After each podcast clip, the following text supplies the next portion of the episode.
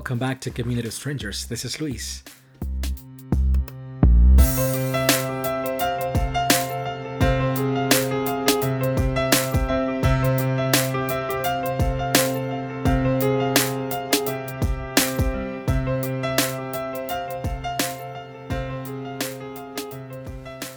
Well, last time I told you about um, the first steps that I took to learn the language as a new immigrant in the USA.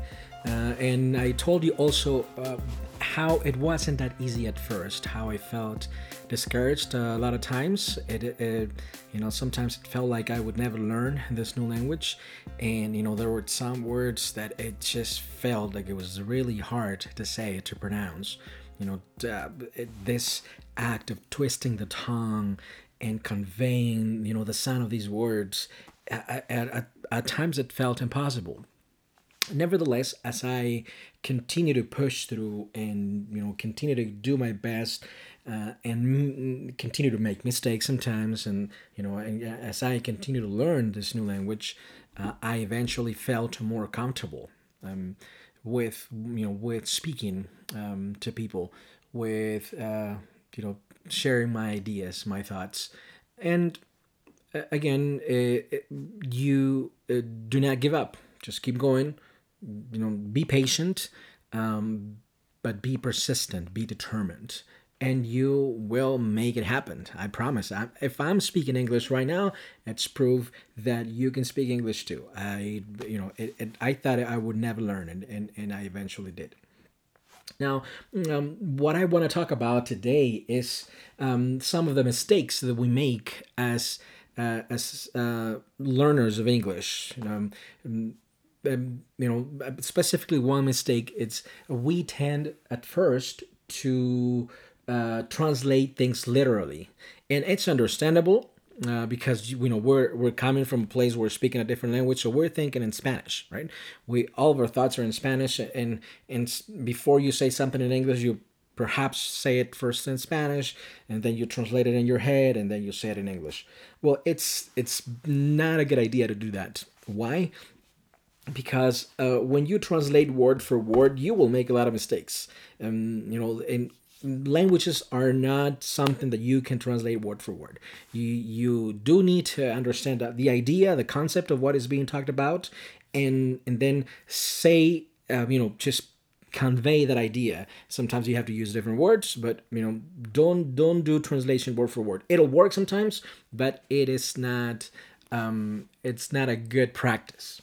Now, for example, I'll, I'll just give you a few a few examples um, the the verb, the word divertirse in Spanish, which means to have fun.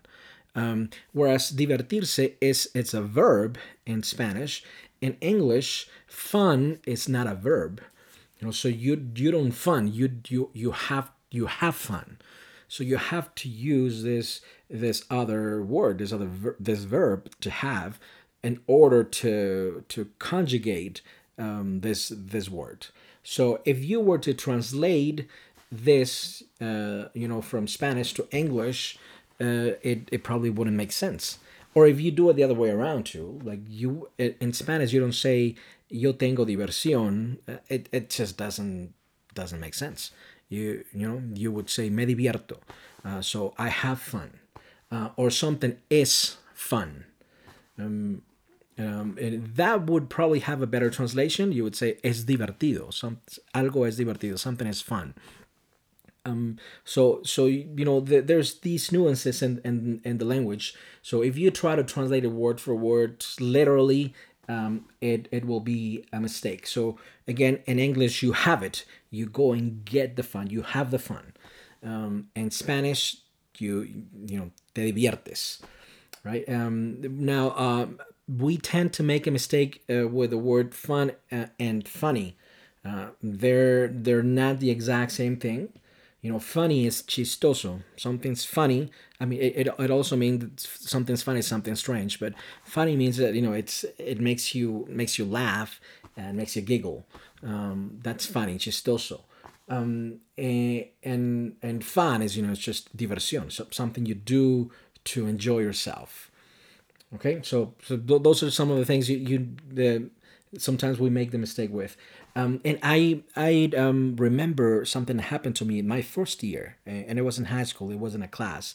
Um, I I don't remember exactly what class it was. I remember the kid. This kid was an American uh, kid who had lived in Mexico for a couple of years, uh, for about three years with um, their parents, with his parents, and so he knew some Spanish. He was actually pretty good at Spanish. Um, and and he would sit next to me in this class, and I would you know try to talk to him in English. I felt more comfortable um, trying to say things in English to him, um, hoping that he would understand me. And you know, I I also was not that afraid to make a mistake with him, and. I remember that, that I wanted to tell him about a, a, a story of something that I had heard from a guy. Um, and previous to the prior to this, um, I I used to uh, keep with me this dictionary. You know, I would just look for meaning, uh, the meaning of certain words that I wanted to use. So I came across, you know, th- uh, this dilemma with the word historia. Uh, historia in, in English could be translated as history or story you know, depending on, on the context of what the conversation is about. So I went to the dictionary and looked for, for the word history, and it said something about, you know, it's a, a chronological order of factual events from the past. And then I went to story, and there were a few definitions. One of them said that it was, uh, um, you know, um, not a fake narrative, but it but it was like a made up event. It, it you know that was one of the um, uh, the definitions that I remember reading. So um, what I concluded was okay. So it, it looks like history uh, is for for real things that have happened, and and story is more for something like a made up story, you know, for something that may not have happened. Uh, and you just want to tell like like a cuento, you know, the story and so I I got to that conclusion, a wrong conclusion. So I then I, I go to this friend of mine and I try to tell him in English, you know, oh, I know um, I know a history about this guy. And, and before I continued on with what I wanted to say, um, he was like, "What? What do you mean a history?" And and he asked me to repeat it, and I repeated it to him you know i know you know a history about this guy and i wanted to say i know a story about this guy. Uh, and and i i remember trying like three times using the word history and he was just confused. He was like i don't understand you. Um, and and um, I probably tried to tell him in, in Spanish. I, I, would assume. I, I can't remember that, but I, I remember that I you know I felt defeated, and, and that mistake helped me realize that what I, the, the conclusion that I um, had made was wrong. Then I went to study it better, and then I realized, you know, that story is not necessarily not necessarily something that is not true. Uh, it could be something true, but it refers to a specific event when you talk about story. Um, so you know, th- those are some of the things that I that I uh, made a mistake uh, with. Um, another common mistake that I used to make, or the people that, that you speak Spanish um, that are learning English uh, usually make, is uh, when we talk about age in in Spanish we have the age in English we are you know certain uh, we, we are say 20 years old. So when in, in Spanish the you would if if we were to translate the question of how are you um, from Spanish to English we would have to say what age do you have but that's not something that we would say in, in English. But if you were to translate it literally, you would have to say that. You know, what age do you have? And, and that's that's really not that common. So wh- what do we ask in English? How old are you? Right. So it's it's uh, it's different. Uh, we so we use the verb to be um, to talk about age. We are of this age. In in Spanish, we have this age. Right, so that's those are some of the mistakes that we can make. Um, another common mistake is the double negatives. What what is that? Um, when in in Spanish we can say uh, no hice nada. I didn't do nothing. That's a in English that's a double negative and it's not correct. So you only have one negative in the sentence. So you would say uh, I didn't do anything Uh, but if you were to translate that literally, yeah, yeah, you would end up saying, I, I didn't do nothing, which some people say, but it's not right, right? So, so we gotta be careful with the double negatives. Um, another mistake that I uh, that um, that we make is with food. In when you go to a restaurant, for example, uh, and you're ordering something at the restaurant, you in Spanish you ask the waiter to give you the food uh, or to bring you the food. So you'd say something like "Dame este plato" or "Dame esto," or "Tráeme esto," bring you know, give me this or bring me this. Uh, if you were to translate that, you know, if you think in Spanish and you go to the restaurant and and in order that way, it it sounds weird, uh, and it sounds too demanding. So how do you normally say that in English? In English, you have the food, so you say something like, "Can I have?" Can I have this? Like, say you go to a McDonald's, can I have this Big Mac?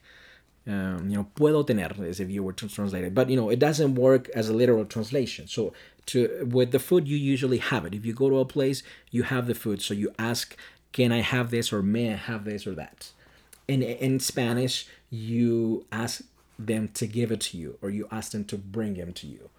Um, again, if you translate it literally, it's it's not gonna work. Um, other example that comes to mind is um, um, the, these verbs: explain, say, and listen. Um, in in Spanish, you would say "explícame." If you were to translate it literally, it'll say uh, explain me and, and, and it's not right you say explain to me um, same thing with say uh, in spanish you would say dime say if you translate it, it would literally it will say say me uh, that just doesn't sound right you can say say this to me or tell me if you're going to use you would have to use a different verb um, or with the word listen uh, listen um, in Spanish you would say escúchame, you know, listen me, and, and, again that's not right in English. Listen, listen to me. Um, um, another one, it's with the with uh, the verb agree, agree. In in Spanish you say estoy de acuerdo, which uh, literally would be something like I am in agreement. I think. But we don't say that in English. I, I am in agreement. We say I agree. Um, so in in this case, agree is a verb in English, whereas whereas in Spanish, uh, de acuerdo is not a verb. So you have to use estar in, in order to make that phrase a verb. Estar de acuerdo, and that's agree. So you you don't say I am agree or I am not agree. That's wrong. You say I agree or I don't agree. Estoy de acuerdo o no estoy de acuerdo. Um, Another mistake is uh, that we make is um, uh, when we don't understand the meaning between bored and boring. Um, you know, if you, uh, how do you translate bored to Spanish or boring to Spanish? It's the same word, aburrido, but dep- depending on what you use, what word you use right before that aburrido word, it'll make it, you know, it'll have a different meaning. So, for example, you would say um, in in English, if you say I am bored, that translate translates as estoy aburrido. Um, but if you say soy aburrido, that actually means I'm boring. Right, so soy aburrido, I'm boring. Estoy aburrido, I'm bored. Uh, so it depends on the context, on what is being uh, said. Uh, so don't just try to translate words literally. And again, we're gonna make mistakes. It happens and feel confident to make mistakes when you're learning English. Uh, I guess, you know, when I'm speaking in English, um, if you're hearing this, you're most likely somebody who already knows English. Uh, and um, maybe you're uh, interested in teaching kids that, that are, are learning English. You know, you're, you're maybe an ESL teacher or interested in being an ESL teacher. Uh, so tell this to your students. Don't try to use literal translation. Don't use word for words. It's you're gonna make a mistake. Um, um, another uh, issue, another mistake that we usually make is with the false cognates. What what are these fa- false cognates? These are words that in Spanish and in English sound uh, very similar, um, but but they're um, they're really not. I'll give you an example. I mean, and, and the meaning it's also it's very different. They may look similar, they may be written similarly, um, but they're but they're not the same. For example, the word uh, discussion. Discussion in in English, well, in Spanish, you know, the word that that looks like discussion is discusión. But in English, it's it's a conversation that you have with somebody where you share your thoughts, your ideas, and and it's and it's a friendly conversation. I mean, it can turn bad, but but it's in general terms a discussion. It's it's a civil conversation where you share your ideas with somebody else. Whereas in in, in Spanish, discusión, it's actually a, it, it's an argument. You're arguing with somebody, and and that implies that when you're arguing, you have this bad feeling, right? You probably are upset. So discussion and discusión, they're not the same. They may look similar, they may sound similar, but they're different words, different meanings. Um, another one is to, uh, assist and asistir. Sound very similar, look very similar, but assist in in English is to to help somebody, whereas asistir it's to to attend a place. You know, again, to help and to attend they're different things. They look similar not the same. So so we shouldn't be making these mistakes. Um, another one it's the word uh, intoxicated versus intoxicado. So intoxicated uh, in english it's somebody who's maybe had too much alcohol for example ver- versus intoxicado in spanish uh, it, it, conveys the idea that this person has been poisoned, maybe food poison. So intoxicado, intoxicated, very, very different meaning. So if you go to, say, you get food poison, you go to a, a hospital, and you say, uh, uh, you know, and, and, you're thinking, oh, estoy intoxicado, I'm, I'm, I'm poisoned, but you're trying to translate it literally, or, or you go to this, uh, you think that the intoxicated means intoxicado, then you will go to the doctor and you'll tell them, "Oh, I I am intoxicated." And the doctor will think that you just had too many drinks and they'll treat you for that, which is wrong. This may be not a fun uh, podcast to, or episode to to listen to. Um, but you know, let's let us not make the mistake of uh, translating literally. It's been a pleasure again talking to you guys.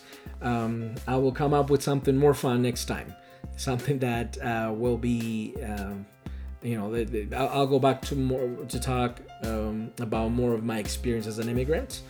Uh, and, but this is it for today. This is it for this week. Have a nice week